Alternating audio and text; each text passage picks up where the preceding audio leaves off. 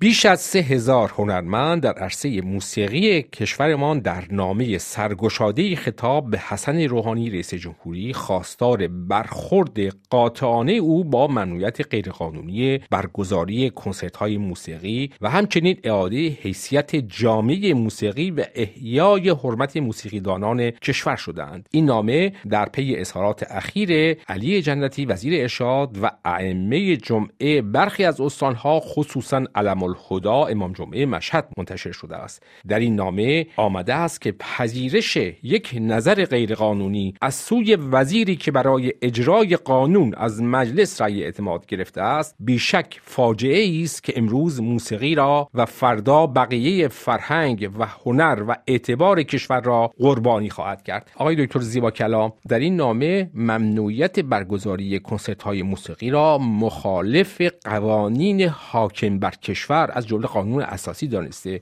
به نظر شما مگر برخی از ائمه جمعه از جمله آقای علمالهدی در کشور فراتر از قانون هستند؟ ببینید دو تا مسئله هست. یکی مبنا فقهی و شرعی آنچه که آیت الله علمالهدی امام جمعه مشهد اعلام کردند. آیا واقعا گزاری کنسرت در شهر مشهد آیا میتونه خدای ناکرده توهینی و اساءه ادبی به حرم امام رضا و ساخت مقدس اون تلقی بشه؟ یعنی اصلا کلا یک مسئله فقهی هستش. مسئله دیگری که مهمه اینه که خب وجه قانونی چی میگه، یعنی قانون چی میگه، قوانین کشور چه میگویند، و بالاخره یه نکته ظریفی هم میمونه و اون هم رویکرد و واکنش وزیر ارشاد آقای علی جنتی به موضع‌گیری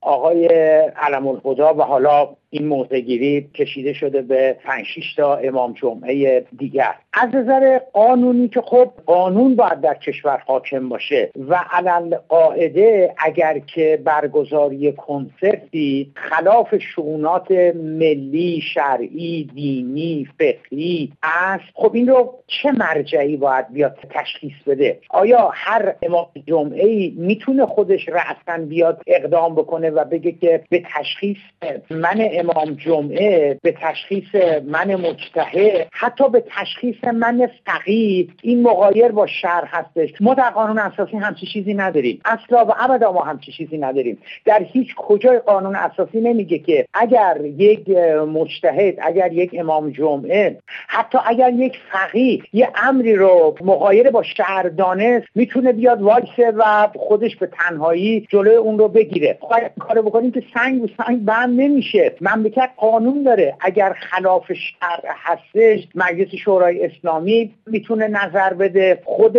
وزارت ارشاد و افرادی که با وزارت ارشاد دارن همکاری میکنن باید بیان نظر بدن و امام جمعه میتونه موضوع رو به مقامات بالاتر کشور بکشونه، برای اینکه خودش رأساً بیاد و بگه که کنسرتی که و کنسرت هایی و برنامه هایی که اینها مجوز رسمی و قانونی از مسئولین و نهادها و سازمانهای رسمی و قانونی کشور دارن بیاد بگه من تشخیص میدم که اینا نباید برگزار بشه، خب این عملا مصداق کامل زورگویی هستش. اون چه اون که اون وقت تأسف آوره عقب نشینی و تسلیم محض آقای جنتی هستش. یعنی یک کسی، یک چهره و شخصیت دینی بیاد یک عقد خلاف قانون در روز روشن انجام بده و وزیری که منتخب دولتی هستش که رئیس اون دولت نوزده میلیون رأی از مردم گرفته بیاد به جای اینکه متمسک بشه به قانون و به اعتبار قانون و پشتیبانی قانون قرص محکم ایستادگی بکنه و بگه که جناب حجت الاسلام، جناب آیت الله علم‌الهدی، نه نظر شما باید حاکم بشه، نه نظر من، نه قانون باید حاکم بشه،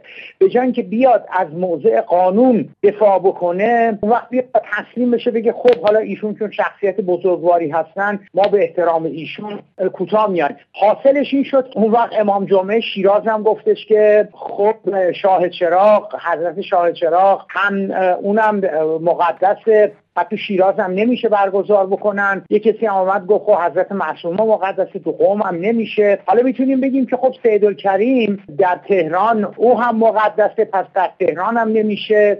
بعد اون وقت حوزه این دامنه این تا کجا میتونه ادامه بده؟ حالا فقط کنسرت یا اینکه شامل مهمونی‌ها ممکنه بشه؟ اصلا چرا سینما چرا سینما بتونه فیلم نشون بده، افراد برن بخندن، زن و مرد قاطی همدیگه در یه سینما؟ خب همون اعتبار که آقای علم‌الهدی جلوی برگزاری کنسرت گرفتن، خب مهمونی‌هایی که خانم و آقایون هستن ولو اینکه جدا هستن اونا هم باید جلوش گرفته بشه، رستوران‌های مختلف هم باید جلوش گرفته بشه. در دانشگاه‌های مشهد، هم از دانشگاه دولتی و آزاد، دختر پسر نباید که به هم دیگه باشن. خب دامنه این تا کجا میتونه؟ و بالاخره و آخرین سوال از جناب علم‌الهدی این که جناب علم‌الهدی چطور شدش که برگزاری این کنسرت‌ها و این برنامه‌ها در زمان دولت مطلوب شما، دولت محبوب شما آقای احمدی نژاد هیچ ایرادی نداشت، هیچ اشکالی نداشت؟ چطور شده که این همه نارضایتی‌ها و فریاد وا اسلاما و وا فرهنگ‌ها چطور شده که اینا فقط در زمان دولت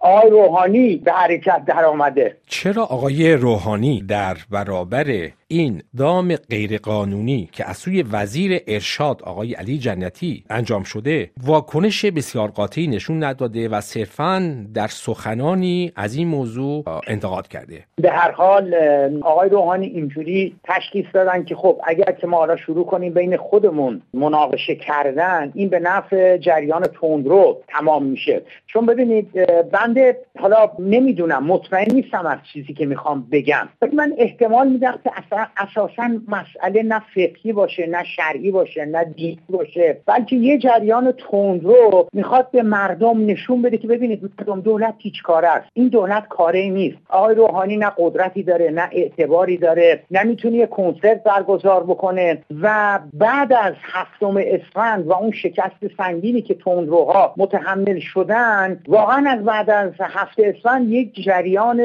بسیار بسیار نیرومندی به سمت مخالفت و ایستادگی در برابر آقای روحانی به حرکت در آمده و هدفش هم این هستش که نشون بده که آقای روحانی نه قدرتی داره، نه اعتباری داره و نگران هستن که در انتخابات سال آینده برای ریاست جمهوری خب اگه همینجوری بریم جلو آقای روحانی دو مرتبه انتخاب میشه. بنابراین شروع کردن به هر وسیله‌ای متشبث میشن برای تخریب دولت و اینکه نشون بدن به مردم که ببینید ببینید برجام فایده‌ای نداشت، برجام شکست خورد، کنسرت نمیذاریم اجرا بکنه، تو اقتصاد شکست خورده و قص الهازا. تلاش زیادی داره که به مردم القا بشه که ببینید این دولت هیچ فایده‌ای نداره و شما اشتباه دید. به او رأی دادید در سال نود و دو، دیگه این اشتباه رو نکنید سال نود و شش میایم بهش رأی بدید. همونطور که اشراف دارین، بسیاری از آیات اعزام و مجتهدین شناخته شده کشور در مورد اینکه موسیقی میتونه در کشور انجام بشه و منطبق بر نظرات رهبران جمهوری اسلامی، بنیانگذار جمهوری اسلامی آیت الله خمینی و رهبر جمهوری اسلامی آقای خامنه ای هستش. با وجود این آقای علم‌الهدی به خودش اجازه میده که یک چنین کارهایی رو انجام بده. شما فکر کنید که این فرایند جنبه فقهی به هیچ وجه نداره و صرفاً جنبه سیاسی داره و مخالفت با دولت آقای روحانیه. ببینید من به این علت میگم که شک دارم، واقعاً تردید دارم که پای واقعاً مشکل مشکل مذهبی باشه، یعنی آقایون واقعا درد شریعت رو داشته باشن که سی و شش سال از انقلاب میگذرد و ما تا حالا همچین چیزی نداشتیم که یک برنامه‌ای که قانونی هست، یک فیلمی که قانونی هست، یک تئاتری که قانونی هست، یک کنسرتی که قانونی هست، یعنی مقامات رسمی کشور مجوز دادن، یک روحانی بگی که نه من مخالف برگزاریش هستم و بیاد در مقابلش ایستادگی بکنه. مواردی بوده که بعضن در حقیقت افرادی اومدن سینه انصار حزب الله و اینا مثلا مخالفت کردن، ولی اینکه حالا یک نفر بیاد و جوری مخالفت بکنه روحانی، ما همچی چیزی در حقیقت نداشتیم. بنابراین من هر چی فکر میکنم میبینم که خودم این سوالو میکنم، میگم الان که ما در شهریور نود و پنج هستیم، اگر به جای آقای روحانی آقای احمدی نژاد رئیس جمهور میبود، آیا باز هم آقای علم‌الهدی و سایر ائمه جمعه و جماعات آیا باز برنامه ها رو به اجرا در می آوردن یا نه؟ و واقعا تردید دارم. واقعا تردید دارم، چون تمام روحانیون تندرو از جمله جناب علم‌الهدی تمامشون با آقای احمدی نژاد به همکاری میکردن و افتخار هم میکردن از همکاریشون با آقای احمدی نژاد. از شما سپاسگزارم که در این گفتگو شرکت فرمودید. برای شنوندگان عزیز یادآور میشم که آقای صادق زیباکلام استاد علوم سیاسی در دانشگاه تهران هستند.